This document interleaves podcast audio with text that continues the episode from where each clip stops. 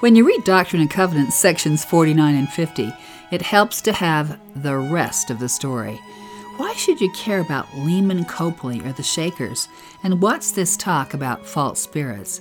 We will have some fun and give you the context today.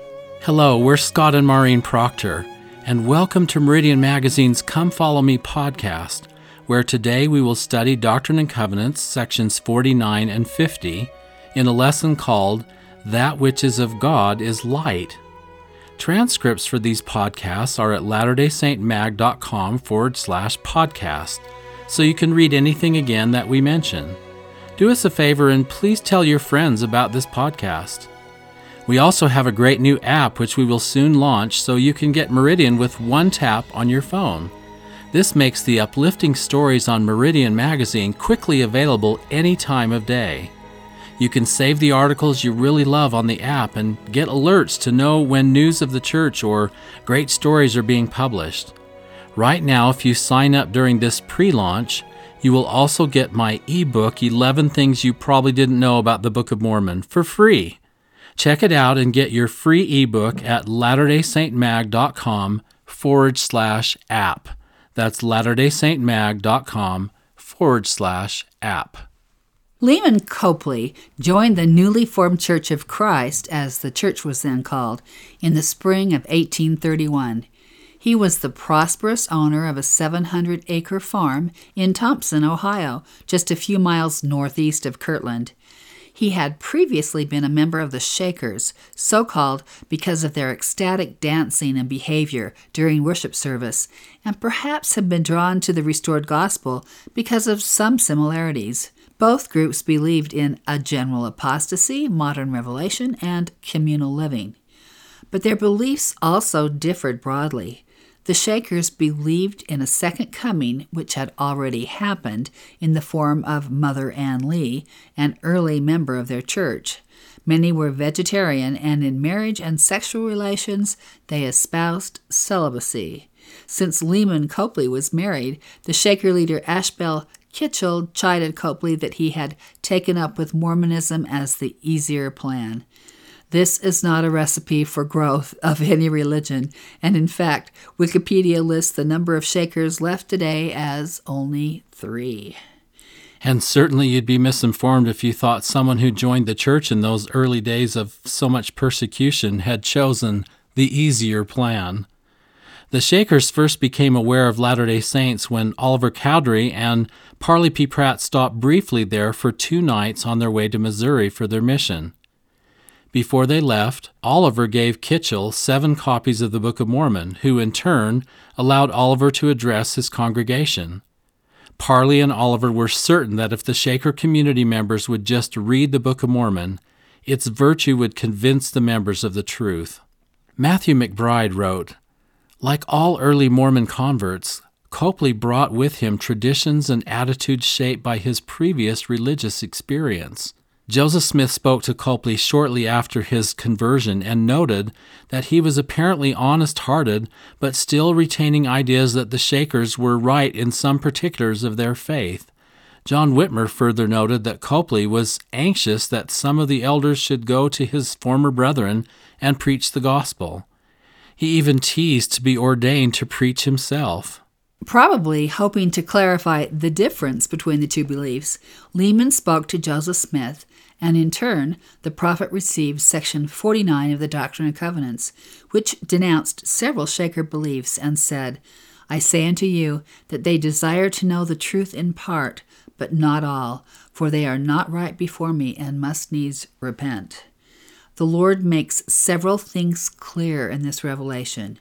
Jesus Christ has not already returned, but has taken his power on the right hand of his glory, and now reigneth in the heavens, and will reign till he descends on the earth to put all enemies under his feet, which time is nigh at hand. I, the Lord, have spoken it, but the hour and the day no man knoweth, neither the angels in heaven, nor shall they know until he comes. So, obviously, Mother Ann Lee was definitely not the resurrected Christ, no matter how fervently the Shakers believed it. A more interesting note here is the oft-repeated phrase that no man knoweth when he shall come, but that it is nigh at hand. This revelation was given in May of eighteen thirty-one, which is one hundred ninety years ago, and the Savior still hasn't come. It is clear that when the Lord says nigh at hand, he has a very different sense of time than we do. If you consider that a thousand years is a day unto the Lord, our life here on earth is not more than a long lunch break. Nigh at hand may seem like a long time to us. Section forty-nine also addresses other Shaker beliefs. Celibacy is not God's way, but marriage. This is such a strong statement. Whoso forbiddeth to marry is not ordained of God, for marriage is ordained of God unto man. Wherefore it is lawful that he should have one wife, and they twain shall be one flesh, and all this that the earth might answer the end of its creation, and that it might be filled with the measure of man according to his creation before the world was made. And these verses are just right out of that section forty-nine, which are going right to the Shakers. And this is wonderful. It really puts this in context as we're reading this. Consider how profound that statement is. God said, "Let there be light. Let the waters under the heaven be gathered together unto one place. Let the earth bring forth grass, the herb yielding seed. Let the earth bring forth every living creature." And all of this grand, light-filled, varied creation is leading to one thing. Therefore, shall a man leave his father and his mother, and shall cleave unto his wife, and they shall be one flesh. That is what the therefore means. It refers back that all of this creation is for the marriage and union of a man and woman. It is for the creation of families. Elder D. Todd Christofferson said, "Neither we nor any other mortal can alter this divine order of matrimony." This puts the importance of marriage in an entirely new light when you consider it is the end of creation. It tells us that unity in marriage, acting and being as one flesh, is the wellspring of our lives. It means that caring and nurturing and loving our spouse is central to us, as if we are connected by an unseen network of nerves and blood woven together because we chose to be one. You bleed, and I bleed. You rejoice, and I rejoice. You ache, and I ache. You need a safe harbor, and I am there for you, for we have broken through the isolation of being one person to being knit together like two separate yarn strands that have been carefully woven to form a warm blanket around ourselves. I love you, Scott, because you always talk of life in terms of we, not I. Once you told a daughter, "We had a dream the other night," and we all laughed. I said, "I wasn't there, Scott. I didn't have that dream with you." But for me, it was a knowing laugh. I laughed because I know you so well, and that you and I are so one that you think of everything as a we. Well, even last night, I remember having a dream, and I said to you as I recounted the dream, at one point in the dream, I left us. And it was hard to leave us because us is everything to me, even in dreams. When we say this, I think of that more than fifty percent of the church who are single and those who struggle in unhappy marriages, and hope that this is an inspiring idea rather than one that cuts to the bone. This is what the Lord wants for us. Once we were in Nepal with the singular humanitarian group, and all were single except for us. These were such great people, and we loved each other dearly.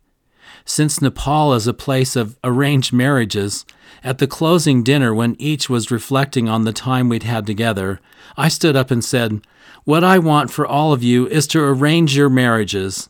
A cheer went up. "Hurrah! Yes, please!"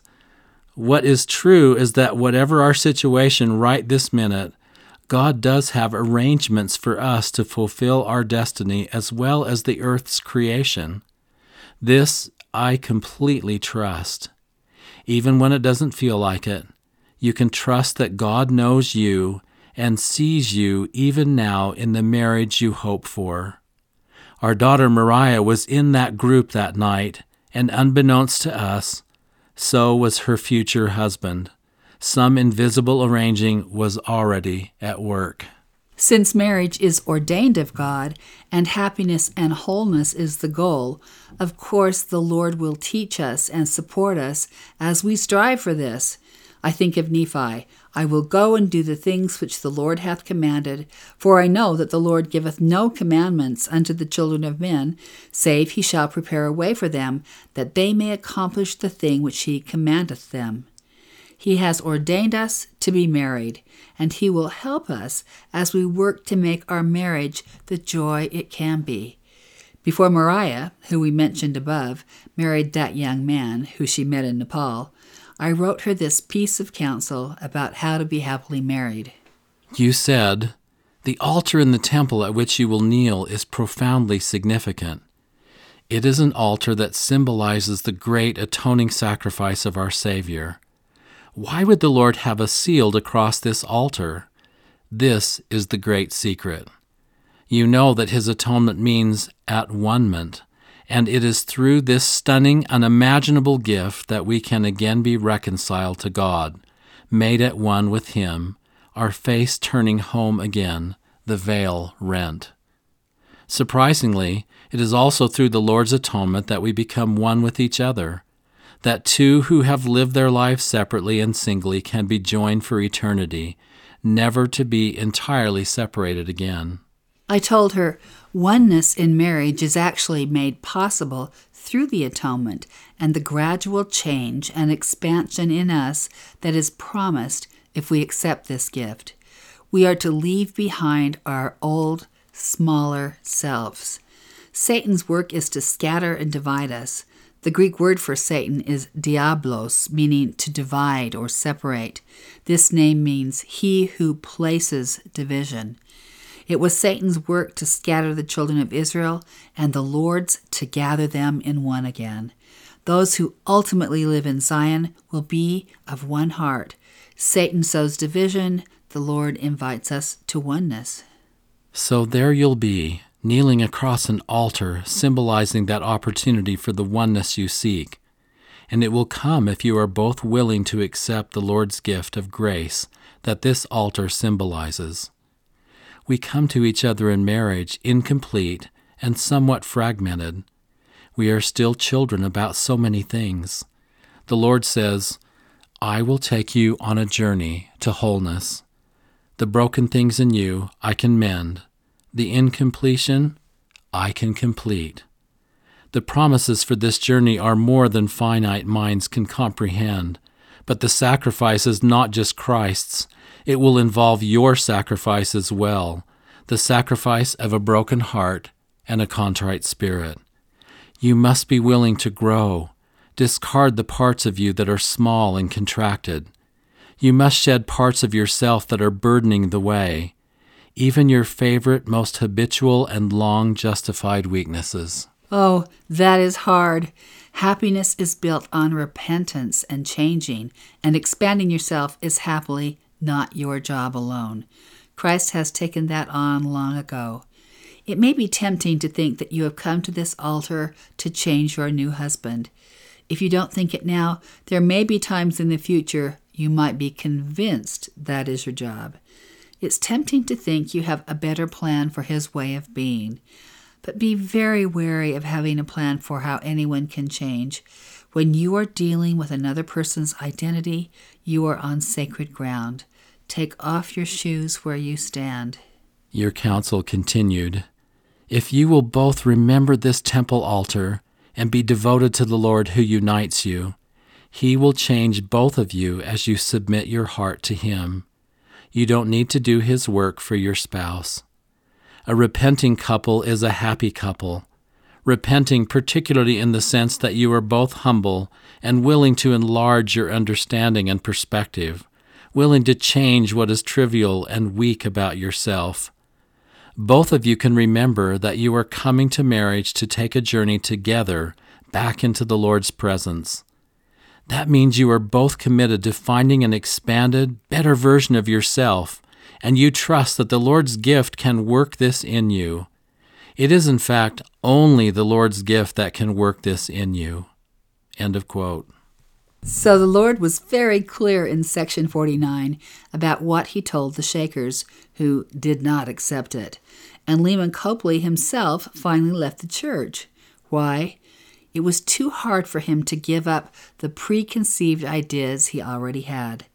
This decision had a far-reaching effect on many others. Because he had this large seven hundred acre farm, Joseph had asked him to allow the Colesville branch of the church, which centered around the Joseph and Polly Knight family, to live there when they gathered to Ohio, as they had been commanded to do. When he left the church, he would no longer allow the people of the Colesville branch to live on his farm. When they asked Joseph what they should do, he told them they should move on to Independence, Missouri, to begin a second hub of gathering there, Kirtland in Ohio and Independence in Missouri. This was merely an additional one thousand miles, and the journey would take Polly Knight's life. So now let's look at the background of section fifty. The Lord says, "Behold, verily I say unto you, that there are many spirits which are false spirits, which have gone forth in the earth, deceiving the world." What is happening in Kirtland that the Lord must give this revelation? Think about it. All these new converts are coming to Kirtland from a vast variety of backgrounds and wondering what the manifestations of the Holy Ghost are. They are young in the gospel. They are fledglings. They are new and unschooled, and they misunderstand. What's more, Satan is actively working to deceive them. In late March of eighteen thirty-one, Parley P. Pratt talked of the strange behaviors he saw among some church members in Kirtland. He said, "As I went forth among the different branches, some very strange spiritual operations were manifested, which were disgusting rather than edifying. Some persons would seem to swoon away and make unseemly gestures and be drawn or disfigured in their countenances. Others would fall into ecstasies and be drawn into contortions, cramp, fits, et cetera. Others would seem to have visions and revelations which were not edifying and which were not congenial to the doctrine and spirit of the gospel. In short, a false and lying spirit seemed to be creeping into the church." The prophet Joseph Smith said the same thing. Soon after the gospel was established in Kirtland, and during the absence of the authorities of the church, many false spirits were introduced, many strange visions were seen, and wild, enthusiastic notions were entertained. Men ran out of doors under the influence of this spirit, and some of them got upon the stumps of trees and shouted, and all kinds of extravagancies were entered into by them. One man pursued a ball that he said he saw flying in the air, until he came to a precipice, when he jumped into the top of a tree, which saved his life. And many ridiculous things were entered into, calculated to bring disgrace upon the Church of God, to cause the Spirit of God to be withdrawn, and to uproot and destroy those glorious principles which had been developed for the salvation of the human family. Parley P. Pratt and others went to Joseph Smith for clarification concerning these manifestations, and thus section fifty was given. Two points strike us here. First, Joseph Smith has specific questions, and he goes to the Lord for answers. Of course he is humble. Of course they are all learning. Of course all these new converts are infants still in gospel understanding. And even Joseph has much yet to understand through revelation that will continue for him. The Lord will give specific answers to our specific questions. Think, compared to the majesty and intelligence of the one who created the entire universe, how puny we are. If an adult saw a little child who could not yet recite the alphabet, would he be slow to help? Would he say, "Why don't you just repeat that same mistake again and again?" Would he allow that little child to gather a few others around her to teach them the same flawed alphabet? Not if that little child were sincerely asking to learn the alphabet. The Lord gives answers to those who ask. The more specific we are in our questions, the more specific he can be in his answers, because it is our question that opens the door in our mind for learning. The Lord does not impose learning upon us that we do not want and do not seek. We learn something here that can change our prayers. As a child, we learn the steps of a prayer that include both our expressions of gratitude and our asking for blessings. This is sufficient for a little child to learn, but it is not complete. The Lord tells us in section fifty something more about how to change our prayers. This is in verses ten through twelve. Come, saith the Lord by the Spirit, unto the elders of his church, and let us reason together that ye may understand. Let us reason even as a man reasoneth one with another face to face. Now, when a man reasoneth, he is understood of man, because he reasoneth as a man. Even so will I, the Lord, reason with you, that you may understand. That means that rather than just listing my needs every day, instead of asking for things like I would put dollars in a vending machine and hoping for candy, I really talk to Him. Can you imagine receiving an invitation from the one who is more intelligent than they all, to be taught and have your questions answered about how to chart your life with its myriad options each day?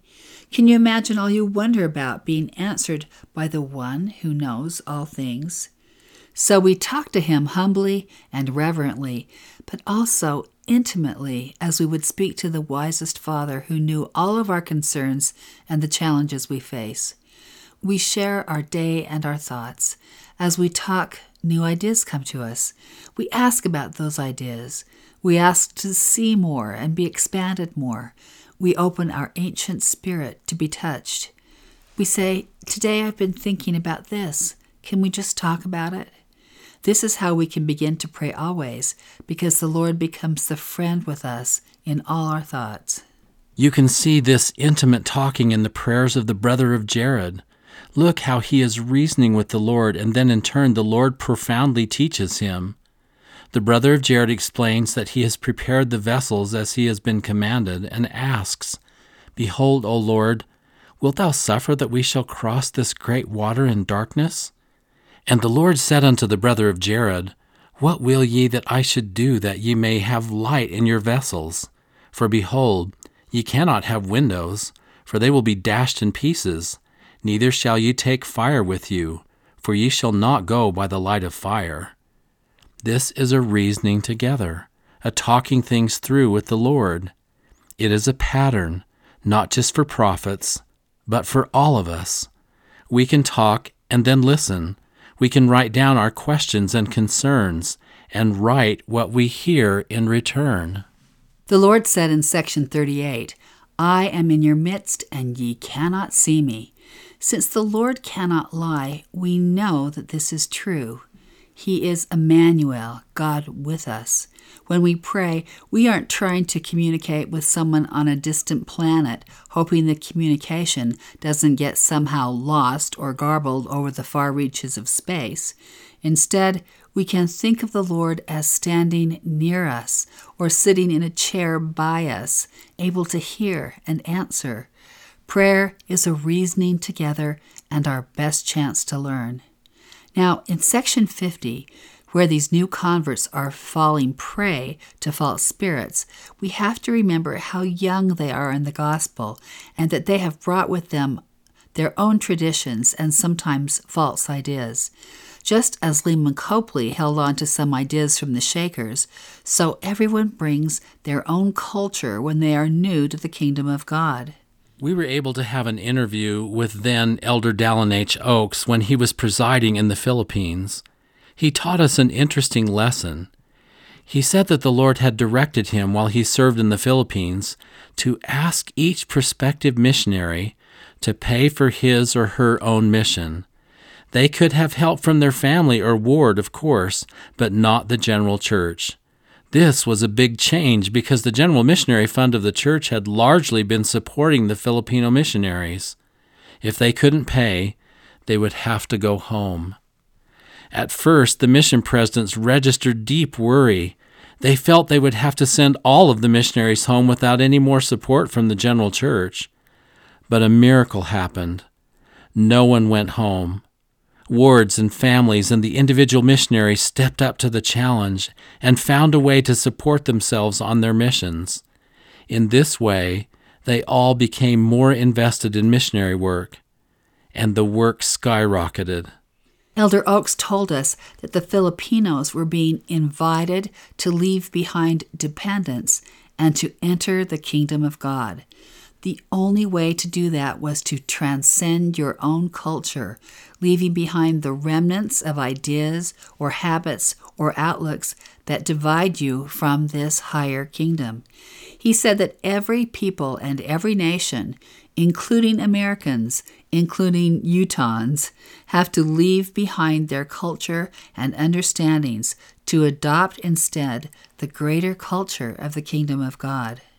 Of course, those new in the church and all of us will have to graduate to a new way of thinking. Ghana's foremost Latter-day Saint pioneer, William Billy Johnson, had a thousand people in ten congregations ready for baptism in nineteen seventy-eight when the missionaries finally came. They met in buildings with hand-painted signs on the door that read, "The Church of Jesus Christ of Latter-day Saints."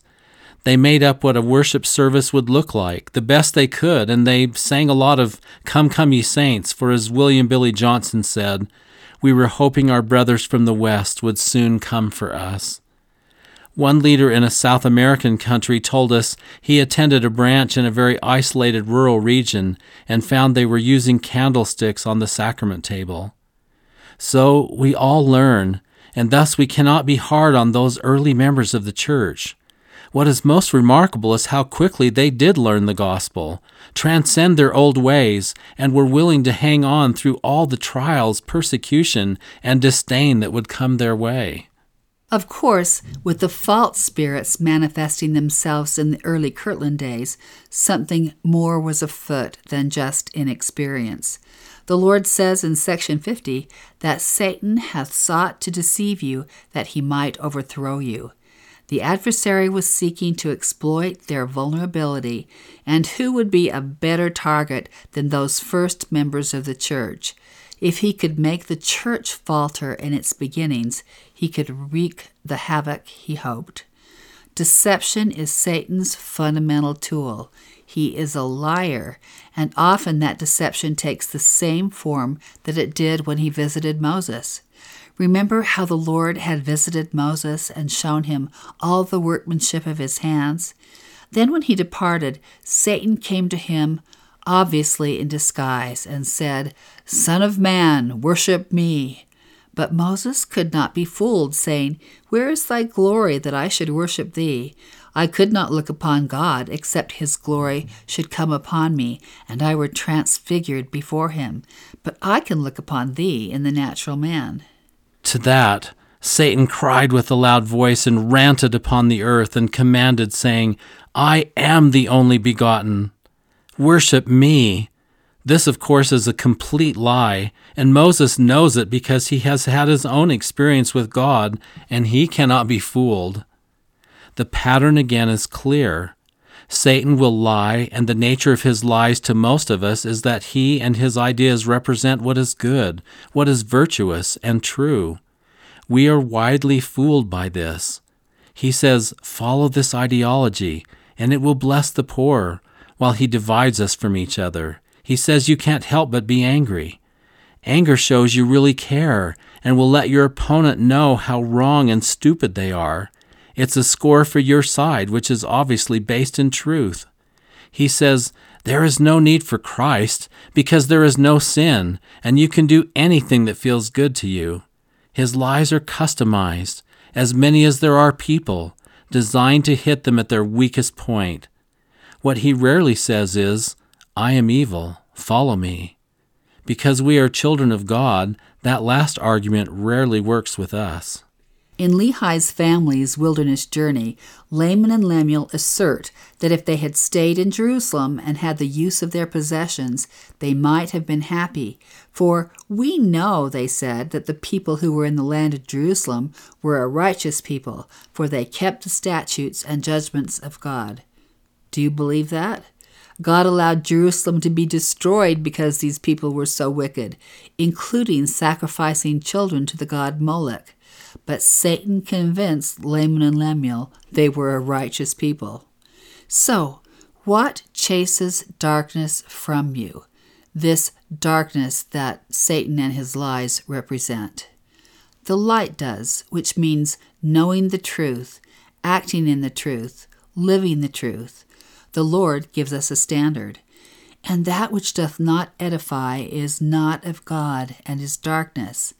That which is of God is light, and he that receiveth light and continueth in God receiveth more light, and that light groweth brighter and brighter until the perfect day. And again, verily, I say unto you, and I say it that you may know the truth, that you may chase darkness from among you. How empowering is that, that you can chase darkness from among you by embracing light. Elder Dieter F. Uchtdorf said, "Whatever causes our spiritual ailments, they all have one thing in common, the absence of divine light. Darkness reduces our ability to see clearly. It dims our vision of that which was at one time plain and clear. When we are in darkness, we are more likely to make poor choices because we cannot see dangers in our path.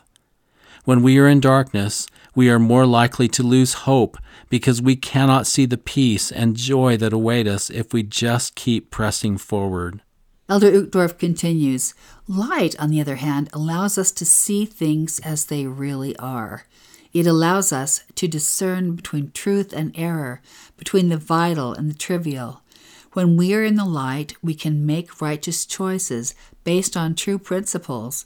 When we are in the light, we have a perfect brightness of hope, because we can see our mortal trials from an eternal perspective. We will find spiritual healing as we step away from the shadows of the world and into the everlasting light of Christ. The more we understand and apply the doctrinal concept of light, the more we can guard against spiritual sicknesses that afflict or trouble us on every side and hand." He said, "As we all know, within every twenty-four hours, night turns to day, and day turns to night. So then, what is night? Night is nothing more than a shadow. Even in the darkest of nights, the sun does not cease to radiate its light. It continues to shine as bright as ever, but half of the earth is in darkness. The absence of light causes darkness. When the darkness of night falls, we do not despair and worry that the sun is extinguished. We do not postulate that the sun is not there or is dead. We understand that we are in a shadow, that the earth will continue to rotate, and that eventually the rays of the sun will reach us once again. Darkness is not an indication that there is no light. Most often it simply means we're not in the right place to receive the light. During the recent solar eclipse, many made great efforts to get into the narrow band of a shadow created by the moon in the middle of a bright, sunny day." Elder Uchtdorf continued, "In a very similar way, spiritual light continually shines upon all of God's creation. Satan will make every effort to create a shadow or get us into a shadow of our own making. He will coerce us to create our own eclipse.